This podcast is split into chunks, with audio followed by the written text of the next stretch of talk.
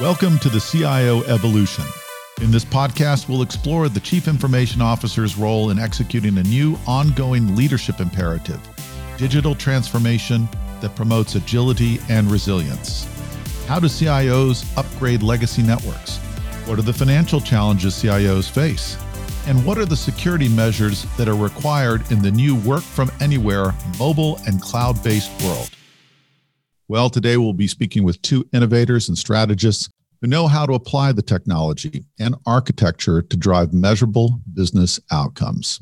Welcome to our show, Phil Armstrong and Dan Shelton. And Phil, for the benefit of our audience, give us a little bit about your background and your experience as a technology leader.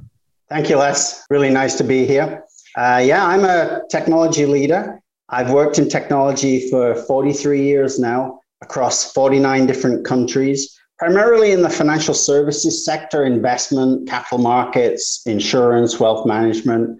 Recently retired as a CIO only two months ago, but I'm doing a lot of advisory work with uh, some of the world's leading organizations to discuss this very topic, which is how do you move to a sustainable environment where you've got business adaptability and yet in a safe and secure manner. And Dan, Les, thank you very much for having me. And Phil, it's great to be part of the conversation. But uh, I'm Dan Shelton. I'm head of transformation strategy with Zscaler. My role at Zscaler is very similar to what Phil is doing. It's it's providing consulting like services to our customers as they're looking to evolve their strategy on how to deliver these types of services to their business in the future. And for me, prior to joining Zscaler, I was running global infrastructure for a large pro services company based out of Detroit, where you know we had offices in 23 countries 900 of them and we used this model of zero trust that we're going to talk about later to really drive some significant business impacts for the business or really within the business processes. And kind of for me, it was about growing up in technology in that infrastructure space and networking and managing firewalls and data centers and large global service contracts. And so look forward to kind of sharing that insight and what we see organizations doing now, as well as what I led when I was on the customer side as well. That's great. Thank you. Phil, obviously 43 years, you started when you were a teenager and the labor laws must have been different back then. England, uh, yes. but you've had tremendous experience. What I've admired about your career is you are one of those leaders that can look at what has to be done at the transactional mechanical level, but you have the strategy in mind. So when you think about cybersecurity today and the context of what has to be done for any enterprise to scale, in a secure and safe way. What's working and what isn't working in cybersecurity? I'm happy to say there's a lot more working these days than there was maybe a decade ago. I think the power of the cloud, Les, has been a huge sort of game shifter for cybersecurity and defensive organizations. Just the extensibility of the cloud and uh, computing on demand, but also the introduction of artificial intelligence and machine learning, which are making their way into solutions has really been a godsend. You know, as the sophistication of the bad guys increases, you need more sophisticated tools to provide those defenses. So I think that's been fantastic.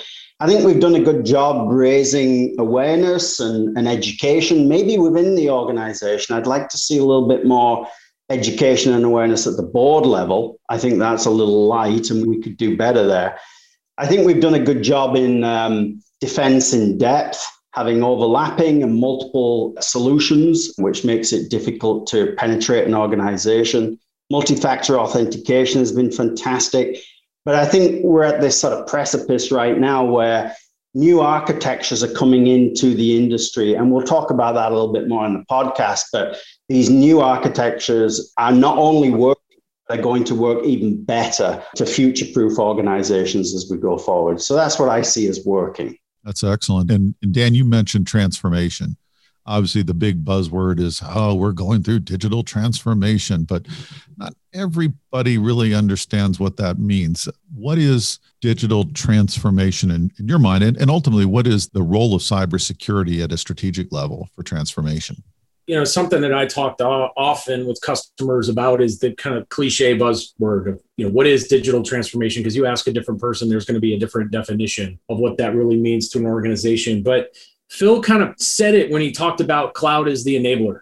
It's part of that strategy. It's part of moving from this model where IT services were delivered to the business in the background and just kind of a necessary evil to being a true partner in helping organizations change their processes. How they operate to be more agile to have a experience for their users where people can be productive but more importantly you never kind of circumvent that visibility and control aspect that you need to be able to deliver so you could stand up in front of your board like phil mentioned and, and have these conversations of hey we have things under control. We understand where our data is. We know that cloud is an enabler. It's helping us refine and optimize our business processes. But at the same time we're doing it in a way that's not putting the business at risk so when we talk about transformation that's what it really is it's about the business processes that are being impacted in a, in a positive way to drive significant business outcomes for the customers. And so, coming back to you, Phil, on that, thinking about the strategic role, if you will, of cybersecurity, there's this argument that if you have your cybersecurity the right way, you can be more competitive. Is that right or is that wrong? Is it a transactional thing or is it a strategic thing or is it both? I've been listening to this debate going on for a decade now. I don't actually think it's a debate anymore. I think we've got to the point where having a good cybersecurity plan and architecture and approach that's integrated with your business plans and your business architectures and the culture of your company is strategic. It's a strategic advantage. I mean, people say, you know, some companies are lucky they haven't seen a breach or been attacked. But look really is the residue of design. And I think it really shows that those factors that I've just been talking about are lined up, aligned, and congruent. And there's no debate anymore. It is definitely strategic. When you have a progressive cybersecurity architecture that's embedded into your business architectures, your corporate culture, the, the way that you work, it allows you to enable a few things. And these things are vitally important no one would say business flexibility is not important, especially coming out of the pandemic. Companies are looking at their products and their services, they've rewired them to work remotely and in times of the pandemic. And so, as we come post pandemic, some products and services are not going to work the way they used to. And so, the business needs flexibility in order to change their product sets, the way they distribute things, the way customers buy and consume those services from these companies. Some companies want to emerge out of the pandemic stronger than what they went into it. And so they're looking at divestitures or add ons and acquisitions. And they're also now starting to have a lot of conversations around what does a modern workplace look like? Are some of these employees actually going to come back to the office or are they going to stay at home? Are we going to have a hybrid environment where some are in the office, some are at home full time, and some are doing both? And so they're looking at the economics of this too. And some companies have done well, but some are really struggling, and there's budget constraints and pressures on budgets. And so all these very strategic things have to be underpinned in a way that they can be executed on, but do it safely. Don't put the organization at risk. And so that's why I think a cybersecurity strategy has to be embedded into these other strategic imperatives of the company. Otherwise, we're going to have a very different type of a conversation. I had the same experience as a customer and uh, when I was running an infrastructure for the pro services company, and really it was very much a function until at which point we brought in all of the different disciplines of IT. We had a strategy that we put together with a basic premise of we have to have a balance of user experience and security. And when we were able to confidently stand up in front of the business and say that we can have that, and doesn't matter what device, where the users are, what resources they're trying to access, then we were looked at. Actually, IT went from the black box where they threw a ton of money, is looking at look, from that, looking at it then as a partner, right? An enabler. And that's something that, you know, there were several examples of the business wanting to be more agile and leverage cloud-based services where IT wasn't involved in the decision making process of, hey, we want to use these tools. The business came to us and said, look, this is what we want to leverage to deliver these capabilities to our customers. And when we had a model that was then again built with user experience, security in mind, that regardless of what device, where it was going on the internet, sitting in a data center, then we were able to just say yes to the business instead of always saying no and we need these additional infrastructure components and capacity. We were able to make decisions based on, hey, look, you as the business owner for this data, if you're comfortable of where this data is sitting and where it's going to reside with that partner, that SaaS provider, then the answer is absolutely. We'll turn it on, we'll enable it, we'll have visibility and control into it. But as soon as you're able to confidently stand up in front of the business and say those things, that's where they look at you as the enabler. But again, I can't stress enough what we learned was very much around the fact you needed to include all of the disciplines of IT in those pieces because when it was just a function and not a strategic enabler, it was only security being involved in the security conversations and then infrastructure, then application development, at all those different silos, they all wanted to do something else. But when we included them all together, then it was very much, we kind of did some course correction and, and really became that enabler for the business. And Dan and Les, you know, I've been having conversations with a lot of technology leaders globally lately. And it seems like this theme's coming through in that we all feel like we're in the middle of a perfect storm. There's all these things happening around us and these different pressures from our business colleagues to adapt the business or grow the business or pare back the spending and do all that at once, but do it safely. And I think people are trying to deliver solutions to whatever stage your company's in. And we're all sort of landing in the same spot, which is there's a solution out there. It's not a panacea, but there is a solution out there which involves changing the cybersecurity architecture, zero trust, which seems to tick off a lot of those boxes that we're struggling to evolve in our company. And when you look and dive deeper into zero trust, it does tick those boxes and it does give you a little bit more sustainability on your investment as well as help you future proof uh, your business. So there's a consensus now that's building and a big shift towards zero trust to help uh, technology leaders move in that direction. So, this is the one question I want to ask both of you then. So, it seems like this is just by the way you're describing it, a question of trust. You just used the word trust, and you look at it within the organization, but Dan, just as you said, across the organization. And then Phil, as you said, this is a very strategic thing. This is not a, a simply a tactical IT or technology or security person's idea or approach, but it's also part of your supply chain, part of your customers' trust as well, and ultimately the sovereignty of their data and so on. So, what does zero trust mean? You just used the term. So, what is that? Can you define what zero trust is? Yeah, so I'll jump in first from a business perspective because I do elevate this to a strategic conversation. I think there's probably a couple of things that are really top of mind for technology and business leaders these days. It's around sustainability, it's around competitiveness and innovation. And it's around improving your customer experience and your employee experience because they will have choices. And so making a work environment in the future that is productive and efficient in terms of cost. There's a few things that are evolving though. There's a lot of solutions around cyber and protection that are cloud based, and there's a massive sweep globally to move services and assets to the cloud. But some of our larger organizations that have been established, you know, over 100 years old, have hybrid environments and they have mainframe environments and minis and, and legacy debt that are housing platforms and technologies. We don't like to talk about this, but platforms and technologies that are the lifeblood of the companies. They generate and process most of the revenue that flows through the companies.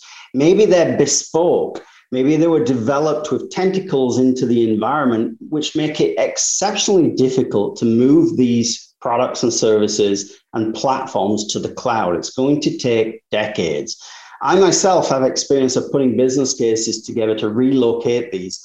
And they've been in the hundreds of millions of dollars of investment to move a platform to the cloud. That's not feasible, especially in these economic times. And so, what Zero Trust is doing is it's bringing in a new business architecture. I know it's a security architecture, but it's actually underpinning a new business architecture that reaches into how employees and customers will safely engage with the company, how you can mask those poorly architected solutions. Maybe they were developed in the 70s and 80s and 90s when today's cyber security requirements were not even a consideration. And so imagine if you could take that off the network, take it off the internet and obfuscate it, cloak it, hide it, where you can't attack what you can't see. But it also buys the management team a bit more time, a bit more runway to come up with solutions around are they going to replace it, retire it, are they going to reformat it, etc. And so what's exciting about this new architecture, zero trust, is that it seems to tick all those boxes, as I mentioned, in that it buys you a bit more time to be thoughtful around your legacy debt. This is the first real solution for legacy that we've seen emerging that's scalable and sustainable. But it also addresses those other components of cloud and cloud properties and multi cloud and hybrid environment and a better work experience in a safe way. And Les just to add on that, I mean, really, from I lived through a deployment of what is now called zero trust network access. At the time, we called it protect the core. And it was essentially just going through this model where we took a proactive approach to our security policies, but we wanted to have adaptive controls and continuous verification on what comes in and out of the data center, what people are allowed to leverage. And, and zero trust really is around following least privileged access principles. But you take it and don't just center it around a network, but center it around identities, endpoints, applications, the data that actually resides in those applications, and the overall infrastructure. And when you do that, it really sets you up to have this model where you can prevent and respond to any threats that you do see in a more quickly and efficient manner. But what it means for your business is it allows you to use the native tools kind of that come with cloud and, infrastructure as a service um, programs and host your applications, host your workloads in those um, environments without having to put all of these infrastructure components in that created friction in the past. When I'm talking about VPN clients, firewalls, all these different infra- network, private network peering points in colo data centers, things like that.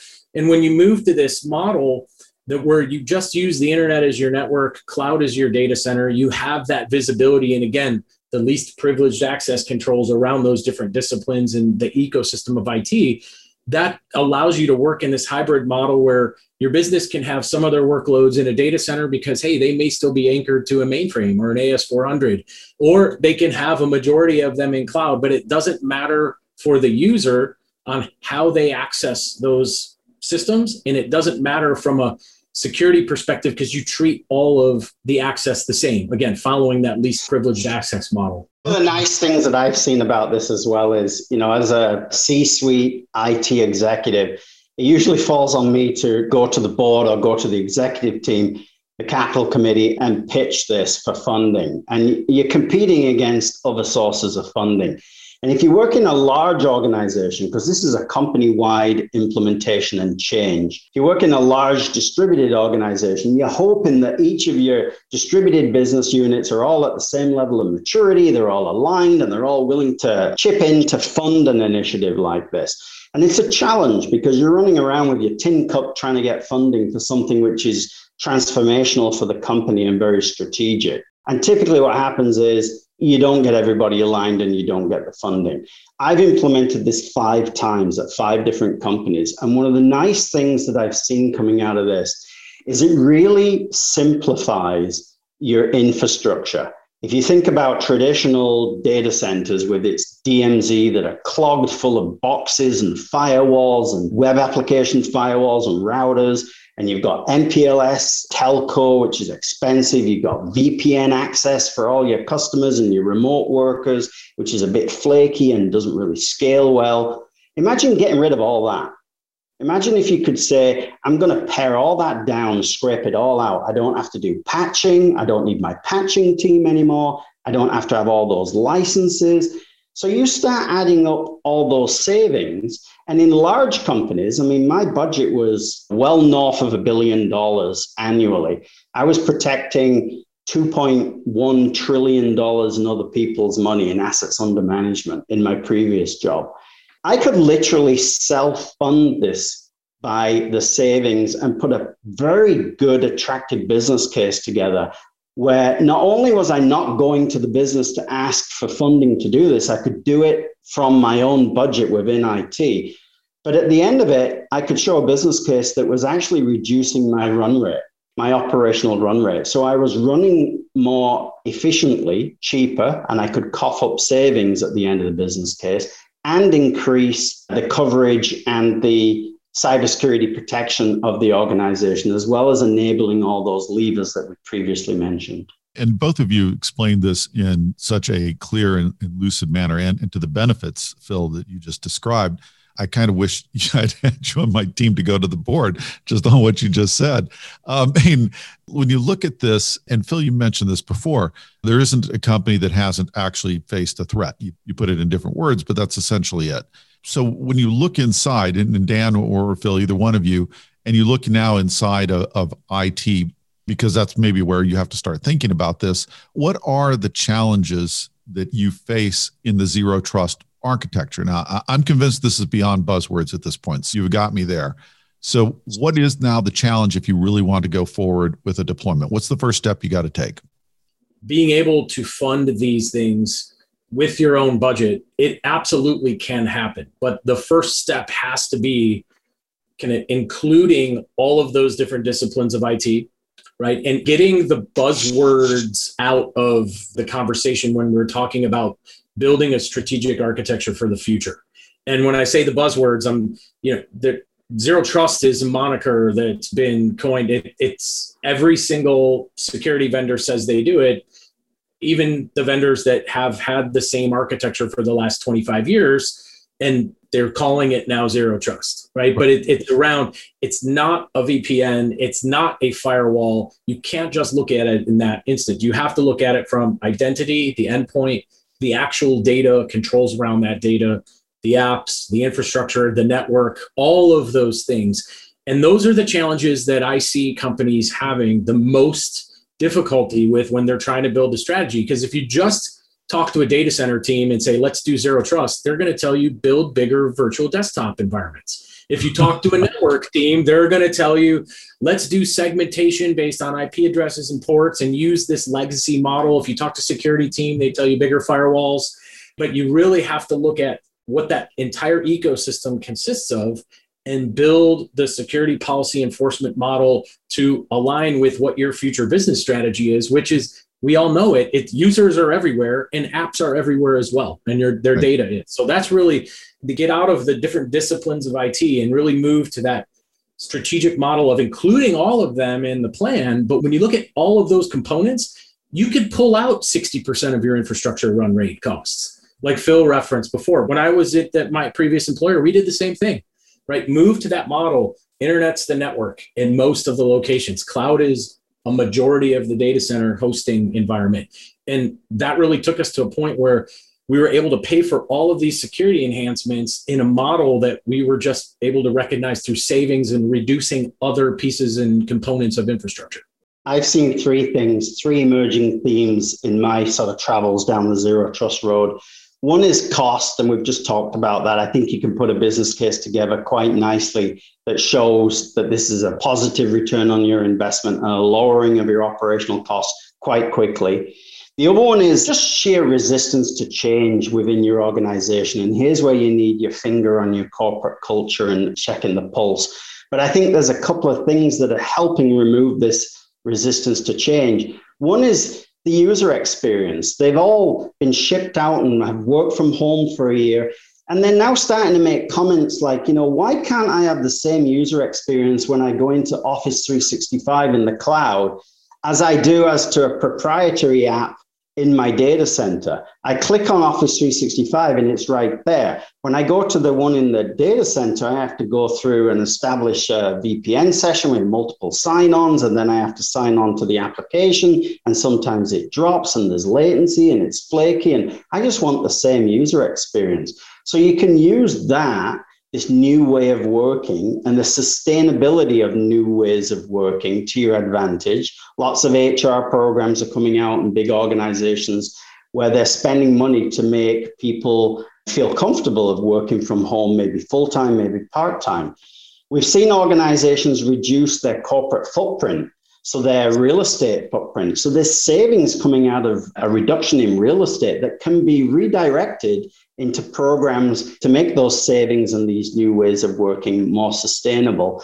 And then the third one is a bit of a surprising one, but I've seen this so many times, is the IT group itself, the technology change agents themselves. And what you've got to be careful of as a technology leader is who you listen to and bringing those groups together. Because if you listen to your networking team, your network engineers, they're all about CSPM, cloud security posture management, or in the old days, this would be around config management in the data center. They're really configuration driven, and that's how they want to continue to provide cybersecurity. But if you listen to the applications groups and maybe the majority of the cybersecurity groups, they're all about identity access management or CIEM, cloud infrastructure entitlement management. And their argument is let's not let the bad guys get to the infrastructure. Let's decide who we let in first before they even get there. And I think the answer is, and they don't want to hear this, you need both. You actually need both, but you need both working in an integrated fashion. And that's why I really like um, Zscaler's approach to zero trust because you can have both. It is integrated and it works well at scale. Dan, you have the last word. Thanks, Les, and, and thanks, Phil, for joining. And, and honestly, the um, Phil, you referenced kind of Zscaler's approach, right? I mean, so for me, people often ask, how do you get started, right? And for me, I, I have a couple tips that I talk about, things that we did. I mean, obviously, organizations are looking at MFA and have already implemented it, but making taking it one step further and kind of reducing that standing admin access and moving to just in time or just enough access. Again, all around least privileged access principles, but really that focus on decoupling application access from network access is a huge starting point. And when you talk about the simplicity and the configuration management and all of this, where you kind of make an assumption that everybody's on the internet right? You build your security architecture in this future architecture with kind of like the lowest common denominator is just assume everybody is on the internet, assume that there's an angle for breach, and then you move forward with those policies that say, look, I'm Dan, I can only connect to these very small portions of systems within the environment. But that just allows you to deliver those applications with policies that are based on kind of user and app context as opposed to network right? Which that's the thing that held everybody else in the past. And so I think when you get that mentality to start moving forward with that, that really helps drive that zero trust strategy conversation within your business. And then you can start aligning strategic business priorities to what you're able to deliver in that future architecture for security. Well, I want to thank Phil Armstrong, legendary technology leader, and Dan Shelton, head of transformation with Zscaler, for being on the CIO Evolution, where we explore the chief information and technology officer's role in executing the digital transformation at a global organizational level. Gentlemen, we could do this for a couple of hours. I appreciate it. You were fantastic. And I know our audience will love this content. Thank you very much for talking about zero trust today and the evolution of the enterprise. Thank you, Les. Thank you, Dan. Thank you, Les. Thanks, guys. Thanks for listening to the CIO Evolution. Check back with your podcast provider regularly for more episodes. You can find more episodes along with other podcasts on the CXO Revolutionaries website at revolutionaries.zscaler.com. Statements by Zscaler podcasters and guests are informational only and should never be construed as legal advice. You should consult your legal advisor on matters related to you or your business. Zscaler makes no warranties, express, implied, or statutory as to the content of this podcast, and it is provided as is. Content on this podcast may contain forward looking statements that are current as of the date of the recording and subject to change. These statements are subject to the safe harbor provisions created by the Private Securities Litigation Reform Act of 1995. Full legal disclaimers are available at revolutionaries.zscaler.com. Copyright 2021.